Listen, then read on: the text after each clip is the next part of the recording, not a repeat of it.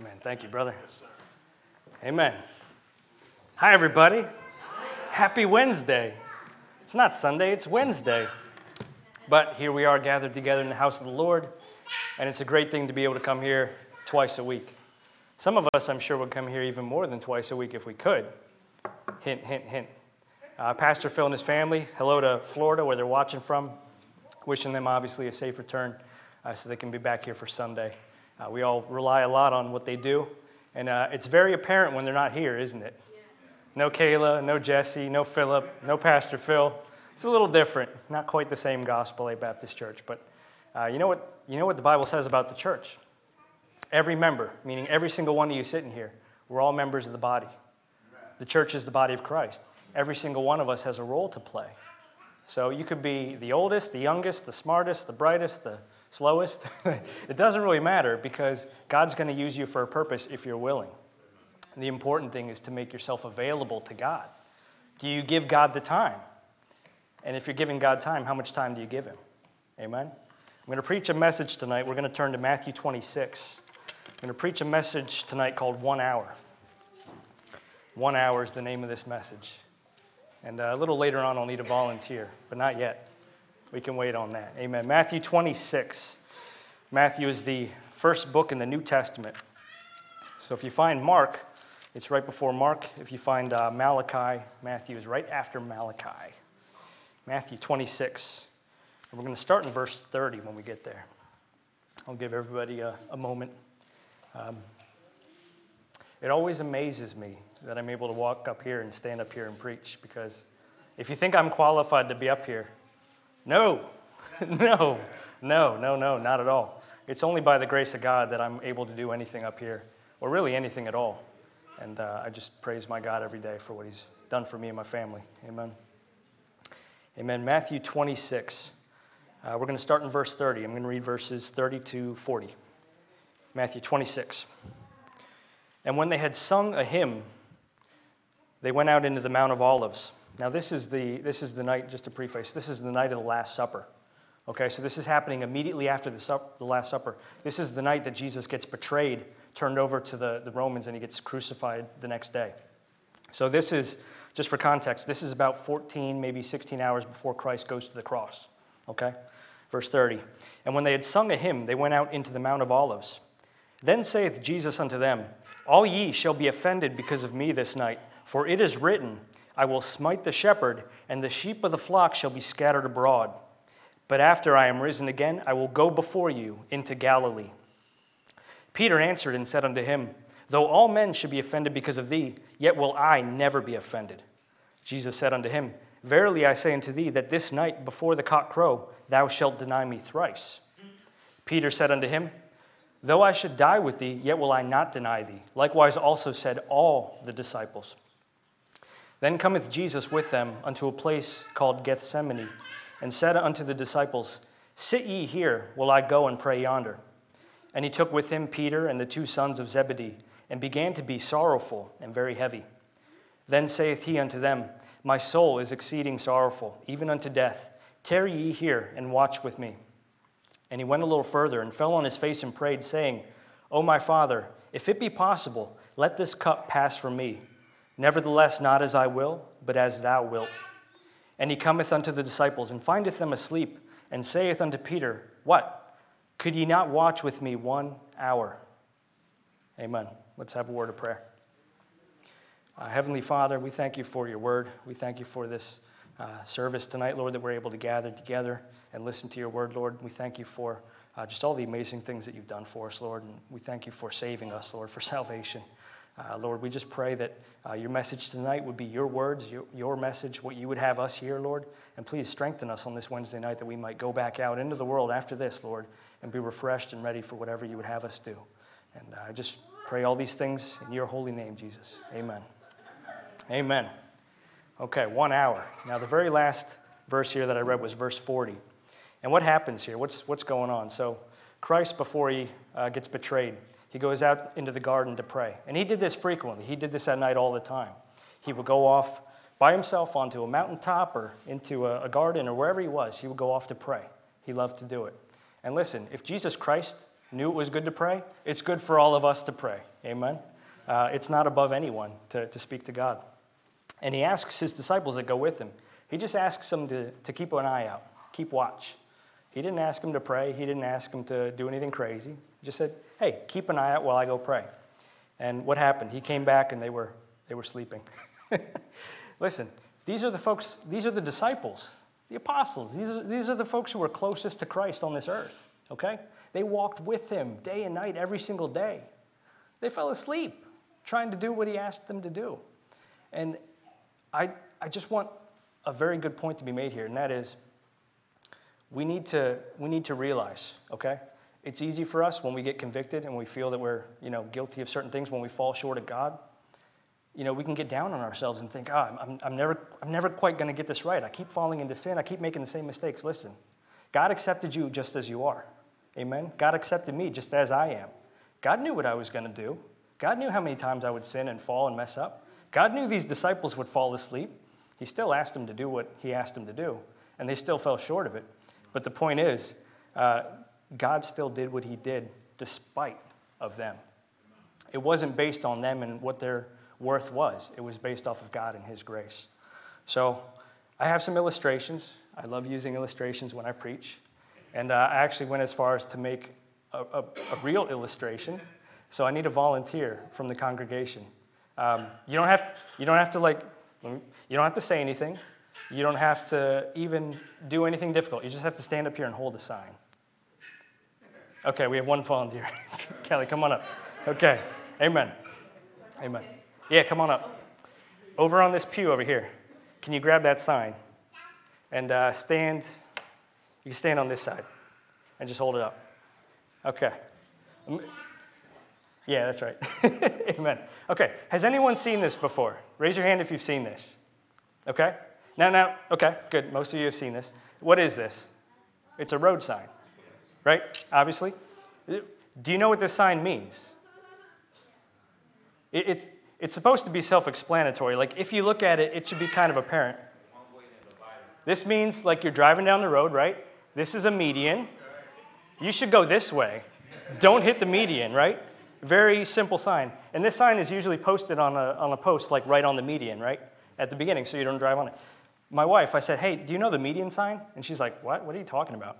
When I showed her the picture, she's just like, oh, yeah, I know what that is. You know, just one of those things that we see all the time, but maybe we never really think about. Well, I just want to give you a little story.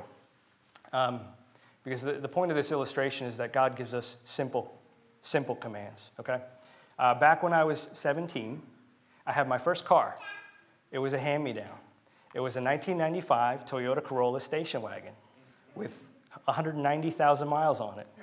It was my dad's car. Uh, he drove it all over like the state for like hockey practice when I was younger, and uh, he was able to get a newer car. Awesome. So he let me learn to drive on it and use it. And I apologize to my mom and dad if they're watching this from the West Coast. They might actually not know this story. so uh, this might this might get a little uh, a little dicey. But uh, thankfully, I'm separated by a few thousand miles, so they won't be able to do much to me tonight. Um, amen. So anyway, I, uh, I had it in my mind that I wanted to, as a 17 year old, spend some money on my car right? To like soup it up and make it faster or better or whatever. So, uh, you know, back in 2002, I went on eBay. I didn't have an account, but my friend in high school did. Save guy, his name is Vince, awesome guy. Uh, he helped me buy a, an intake for my car, right? I got an intake for the car that was like 15 bucks back in 2002. I bought this thing called a, a strut tower bar.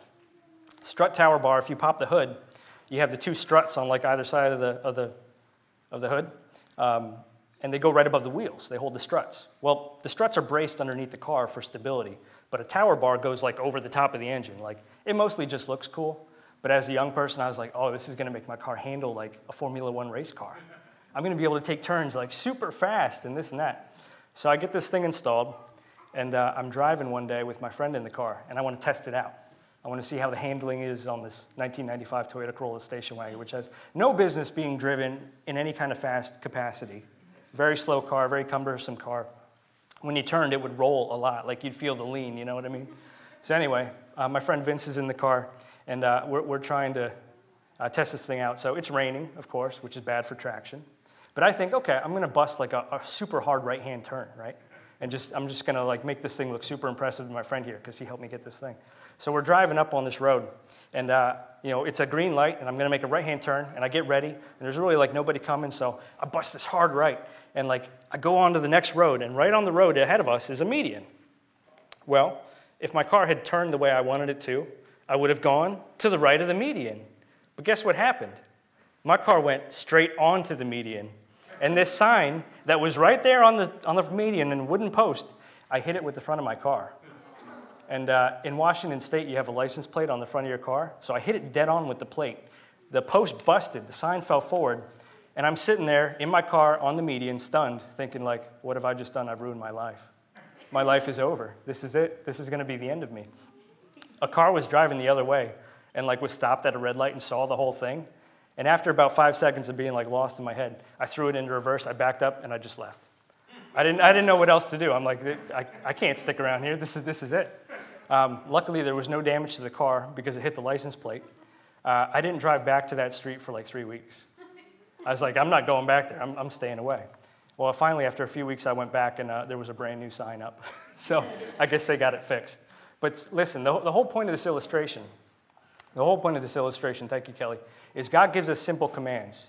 Just like this road sign gives us a very simple command you should avoid this median, okay? And the reason I wasn't able to follow the commands of the sign was because I wasn't in control of the car I was driving. I was driving recklessly. And listen, God gives us simple commands. His word is simple. You know, in the Old Testament, God gives us 10 commandments to follow. Christ shortened it to basically just two love the Lord your God with all your heart, mind, and soul, love your neighbor as yourself. Simple commands. But guess what? Just like me being not in control of my car and I couldn't follow those simple commands, if I'm not in control of my mind and my body, I can't follow God's commands. And if any of us aren't in control of our minds and bodies, we can't follow God's commands. So, what does it mean? Well, as a young person, if I'm driving, I need to be less crazy. I need to take my time. I need to just slow down and focus. As an adult out there in the world, which is full of sin, I have to keep control of my mind and my body. Maybe that means if I'm walking down the street and I see something that I shouldn't be looking at, I turn away. Maybe if it means I'm, if I'm out somewhere and there's something that shows up on the TV I shouldn't be staring at, I look away. Maybe it means if there's people talking at work or uh, whatever place saying things that I don't want to be a part of, I remove myself from it. I don't, I don't join in, okay? Being in control of your mind and your body is going to allow you to follow God's commands better. And this is evident right here when we look in verse 36. Listen, Christ said to his disciples, He gave them two commands. Well, really just one Sit ye here while I go and pray yonder. He asked them to sit and watch, and they couldn't do it. They couldn't do it. You know, the disciples fell short of that. And we as people in this day and age, we fall short of that. And every day, I'd say I, I probably sin every day. You know, like there's times where I fall into sin and I know I'm falling into sin. But there's things that I do that I'm, I'm probably not even aware of. You know, that's the scary part. So I really just need to, to dial back on myself and just give it all to God. You know, if you find yourself slipping in your mind or your body, don't let yourself stay in that situation. Go and pray, get some help, do something about it. You know, if you let yourself go down the wrong road long enough, there's going to be a price to pay. And sadly, you know, if we go down that road, we'll turn it back on ourselves and we'll blame ourselves. And Christ would lift us up. You know how many times I've been close to sinning, but I actually remove myself and I go pray? Like maybe it's at work and I'm about to just like lose it and flip out, about to start throwing stuff, breaking stuff, and I'm like, let me, let, let me not lose my job. Let me just go take like a bathroom break, a water break, and let me just pray for, for five seconds. 15 seconds. If I do that, I come back feeling much better. But I got to have control of my mind and my body to go do that. And the disciples here, they didn't, okay? So I want to go on to the next thing here. Um, this message is called One Hour. And if we look in verse 40, Christ asked them to watch and stay awake and, and keep a lookout. And Christ came back after praying. I don't know how long he was praying. Uh, it seems like it was about an hour. But in verse 40, he comes to the disciples and finds them asleep. And he says to Peter, What? Could ye not watch with me one hour? And I don't know if this is really uh, like, is Christ trying to like twist the knife in Peter and say, like, you messed up and you couldn't even do it for an hour? I don't really think so. I, I think this is making a point for us.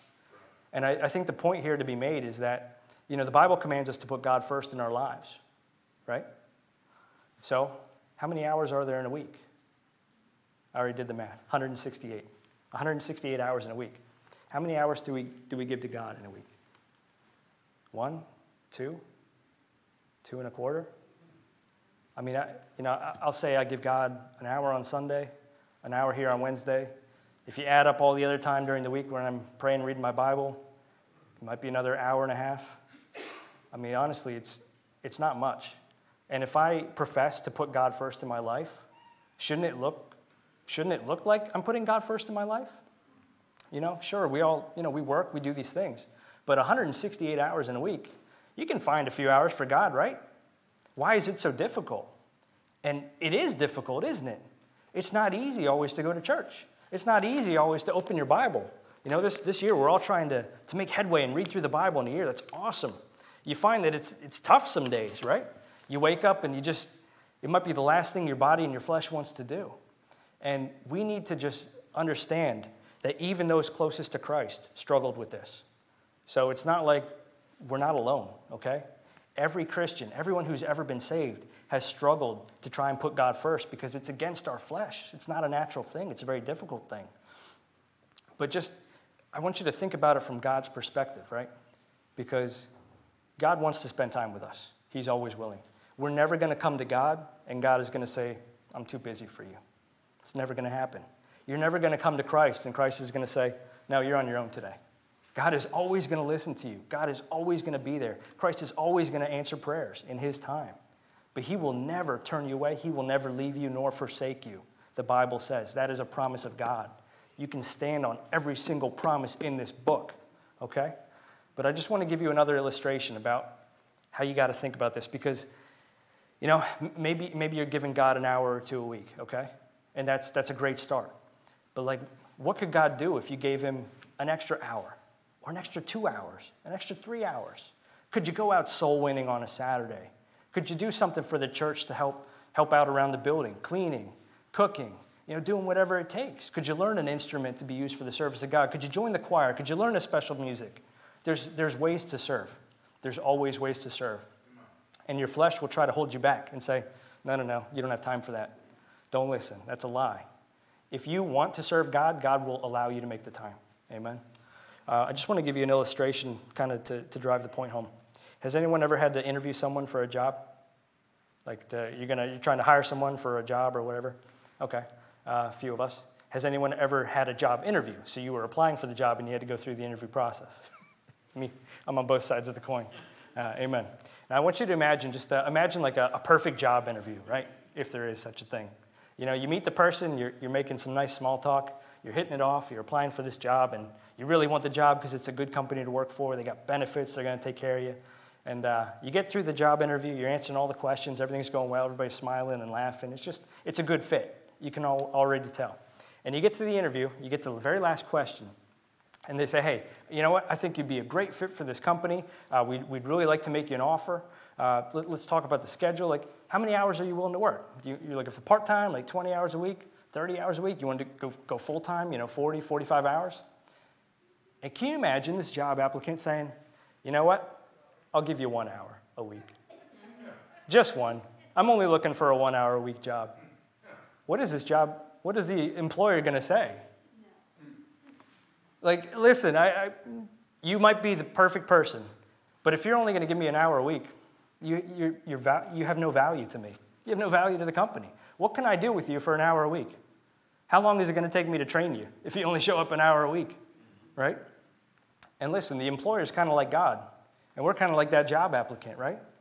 And I'm not saying you need to give God 40 hours a week, you know? Unless you're working full time for the ministry, you probably won't.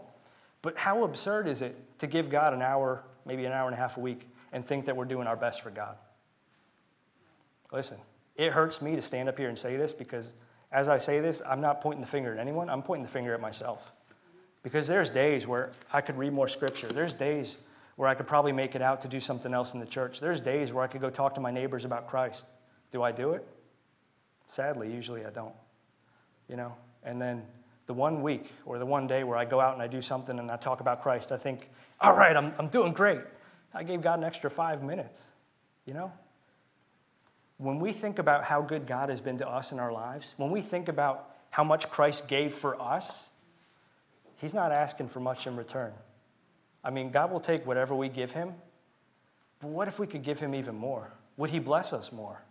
Absolutely, He would. And blessings come in many different forms. Um, but God's love, God's grace, God's peace in your heart, the more time you spend with God, the more of that you're going to get. You know, you read about some of the prophets in the Bible, like Elijah, right? And like Noah, and uh, just some of the, the big figures in the Bible, like David. You know, how many hours a week were they giving God? How many hours a week were they on their knees just praying? Probably 10, 15, 20 hours a week, if I'm, I'm guessing. Because they had all their faith in God, they relied on Him so fully. And it's a challenge for us in this day and age. You know what? We're, we're so absorbed into the world. It's hard for us to like, it's like kind of trying to like take our feet out of like sticky glue just to break out of the world and go to God, you know? But He's calling us and He'll help us. We just gotta, we gotta be willing. We gotta be willing. And I'm, I'm just begging you this year, 2022, whatever you've done for God up until this point, don't settle. Don't think this is it. Because living for God is a full life endeavor. You know what? in your years to come, you're going to be able to go further and further with God. Because someday, someday, if you're saved, you're going to give God all your time. Amen? Someday with God, you're going to give Him all your time when you're in heaven with the Lord, okay? And the Bible says one day with the Lord is as a thousand years. Amen? We're going to have all the time in the world to praise our Lord and thank Him for the good things we've done. Now, that either, that either is a peaceful scene in your mind or it's a scary thought. And when I was younger, and sometimes still now, it's kind of a scary thought. Like, wait, I have to be with God 24 7 for all eternity, like billions of years, singing hymns and praising Him.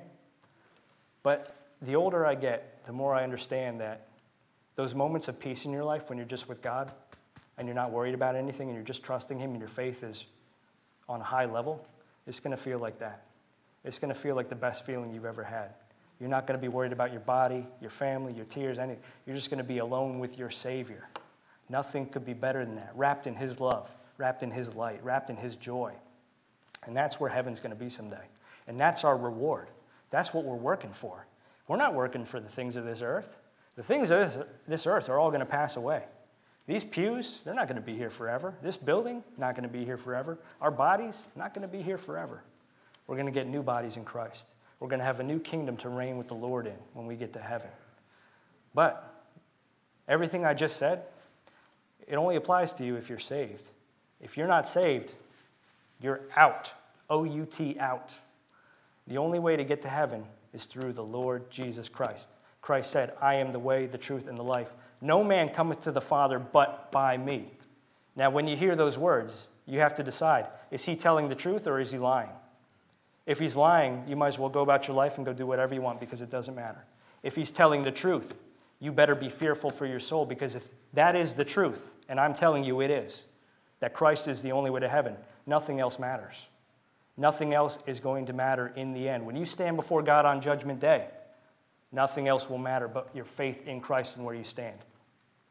So if you're not saved tonight, this is your message get saved, period. End of story. Don't wait. You don't know what tomorrow will bring. This life is even a vapor that passes away. Amen. So verse 40 talks about the disciples not even be able, not even being able to give Christ one hour of watch. And he comes back and finds them. Uh, but I want to back up just a little bit, and I want to look in, uh, in verse 31 and 32. Because there's, there's something really profound here. Um, this is right after the Last Supper. Christ is with the disciples. And in verse 31, he says to them, He says, All of ye shall be offended because of me this night. For it is written, I will smite the shepherd, and the sheep of the flock will be scattered abroad. Now, the disciples don't know what Christ is talking about here. And it's very evident as you read these next few verses. What Christ is saying, though, is he's telling them up front listen, I, I'm not going to be with you forever. I'm going, I'm going to the cross, and it's happening today. I'm going to the cross today. And when I go to the cross as the shepherd, when I get smited on that cross, all of you are going to scatter, and all of you are going to deny me and forsake me. And that's what Christ is saying in verse 31. And then he gives them the good news in 32. He says, But after I am risen again, I will go before you into Galilee. And again, the disciples don't know what he's talking about here. But we, being on this side of history, we know. Christ is talking about in verse 32, he's talking about how he's going to, how he's going to raise himself up from the dead, conquering victory over death. And he's going to defeat hell and sin on the cross, raise up again, and go before him into Galilee anew. And Peter answers and says, I'm not going to deny you, Lord. I would never deny you. And in verse 34, he says, Well, Peter, uh, before the morning comes, you're going to do it three times. And I, what I find really interesting here is that in verse 35 and 36, Peter says, again, he says, after God tells him, Peter, you're going to deny me three times, uh, Peter says, No, I won't. I won't.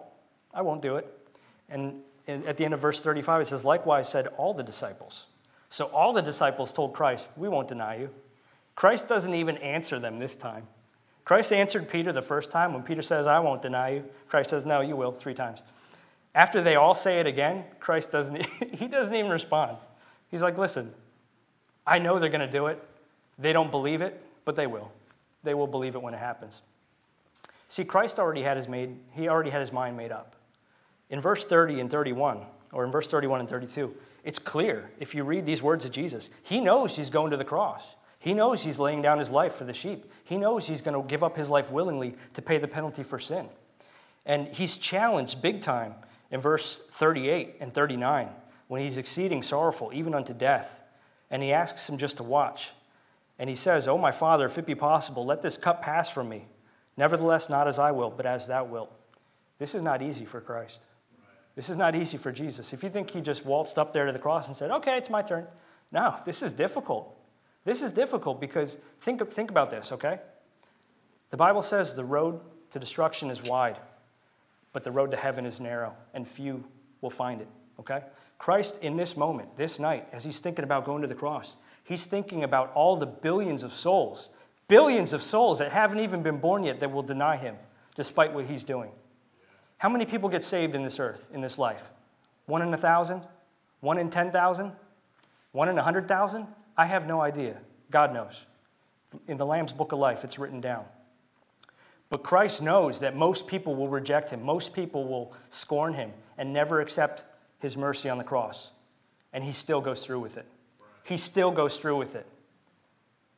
If you had to ask me to do something for a group of people, and I knew only one, let's say it was 100 people, he asked me to do something nice for him, and I knew only one person would say thank you. Would I feel like doing it? no, I wouldn't waste my time. I say, forget it. They're not going to appreciate anything. What's the point? What's the point?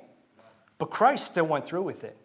He knew they would deny him. He knew most people would never accept his salvation. He still did it anyway because he loved every single one of us. He loves everyone. And he just wanted to give them that chance. That chance that they would accept it was worth it to him, even if it was only one in a thousand one in a hundred thousand, one in a million? I don't know the answer. We may never know. But I know the Bible says, few there be that will find it. It's talking about salvation. That means most people will not. There's 7 billion people alive on this world today, maybe 8 billion. I don't even know anymore. But how many of them are going to reject Christ? Most of them. Most of them. It's a sad fact. These pews aren't full. Amen? How many more people could we fit in this building? I'll tell you, when we had a, uh, bless his soul, he's in heaven with the Lord. Brother Josh, when we had his funeral, this place was packed. It was, it was great to see. You know, God will use us, and he will.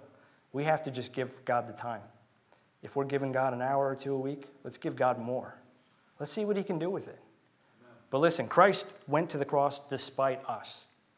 He didn't do it because he knew everyone would get saved. He did it because he just he wanted to give us the chance.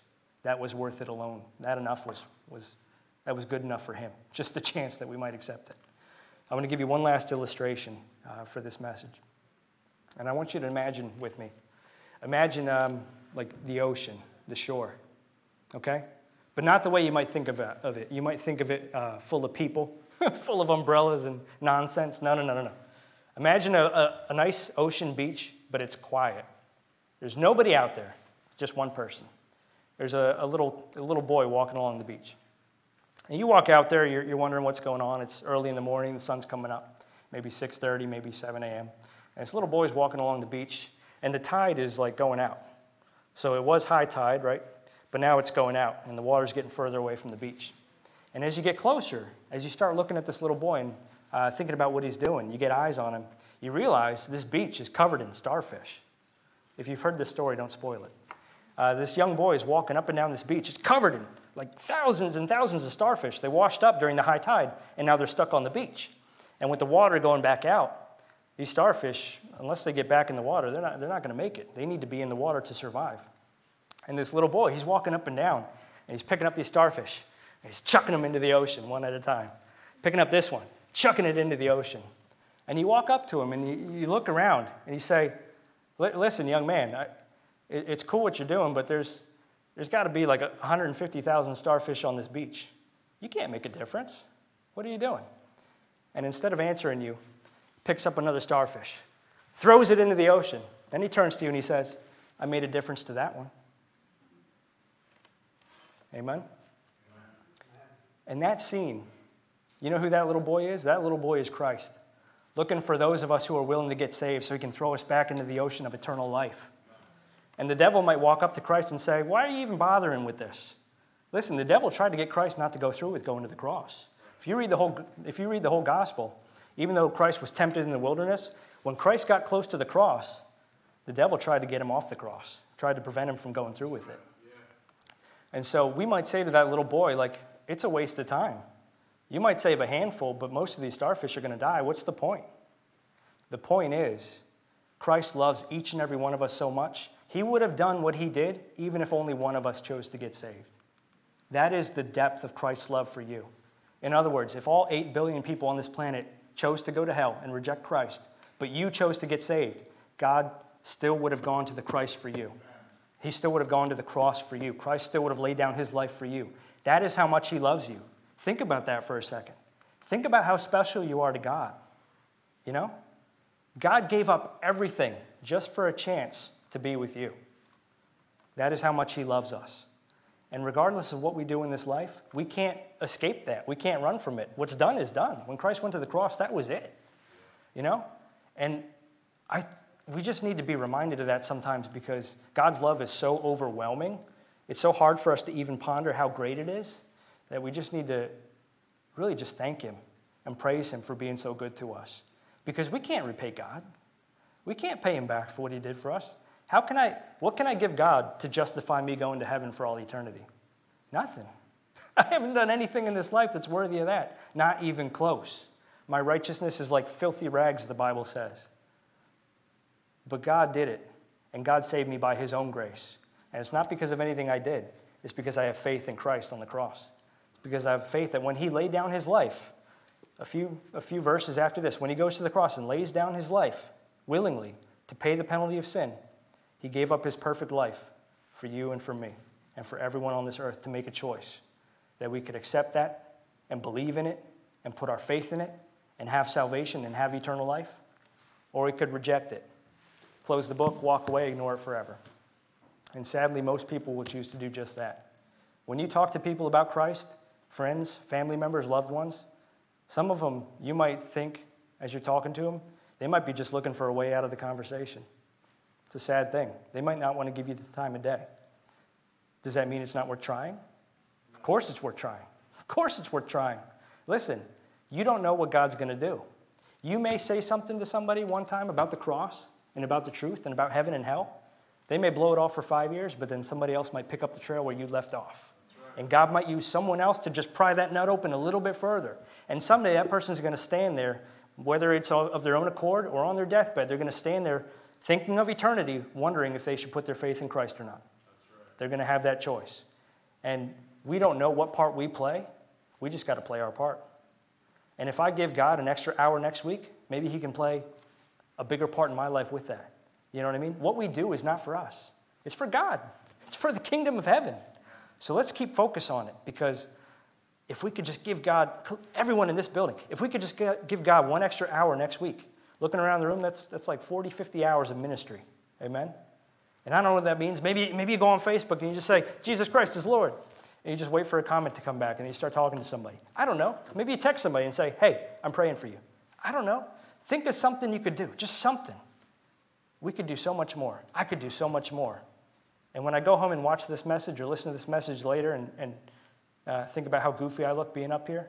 I'm going to listen to myself talk and I'm going to think, you know what? That's not even me speaking. That's God telling me I need to do more. Because this word, as you read this Bible, it's going to convict you. The Holy Spirit's going to hit your heart a little bit. And that's how you know it's working. But it's a lifelong journey. I don't have to go like zero to 60 in two seconds. I can go zero to 60 in 10 years. Because if I'm moving my life in a positive direction for God, I'm on the right track. And I just need to hang my hat on that. Don't try to be a superhero. Just think about how you can give God one more hour. Amen? Let's pray.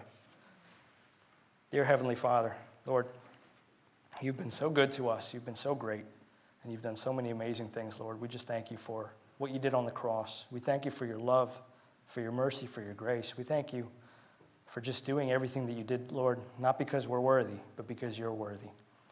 And Lord, uh, this night, if there's anyone here, Lord, who hasn't put their faith in you, who's not saved, I pray, Lord, that tonight they would make that decision to put their faith in you and choose eternal life, Lord, because the alternative is to be eternally separated from you in hell.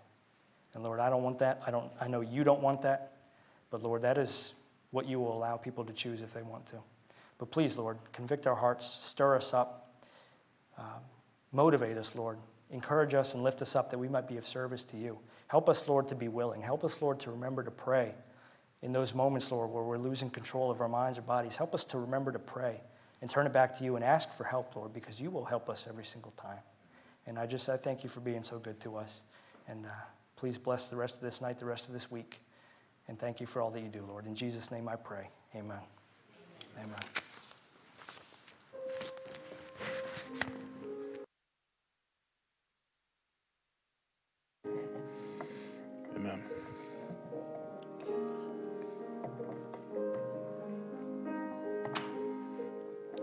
Amen.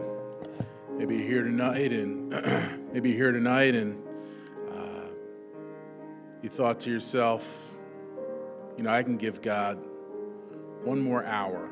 You know, one more hour I can give God. Um, you know, if you've been trying to read through your Bible this year and you've been pushing yourself, you know, just stay the course, keep going, keep pushing forward. You know, but if that message spoke to your heart and you say, you know what, I can do more for the Lord. You know, there's time that I use for things that don't make a difference in this life. Um, only thing that's going to matter in the end is what we do for Christ. And just as Brother Rob said, that was a great message. You know, when we speak to people about the things of the Lord, those are going to be the things that are going to echo in their minds, even on their deathbed in their last moments, because they're not our words, they're not well crafted words, they're the words of God. So think about that as we go through this world. What are we doing these things for? Amen. I just want to thank everybody for coming out tonight. Um, thank you for uh, joining us on the live stream. And uh, we've got a service on Sunday at 11 a.m. And then just a reminder, too, we do have a special music practice on uh, tomorrow, Thursday evening at 7. Um, so be here for that. And uh, just continue to pray for one another, continue to pray for the Woods as they travel back home. And uh, everybody, just give Brother Rob a round of applause for a great message. Amen. Amen. That was a great message. Just one more hour. Amen. And, and don't, don't hit the median. That's good. All right, everybody. Have a great have a great night. Thanks so much for coming out tonight. God bless you, and I will see everybody uh, either tomorrow or on Sunday. Amen.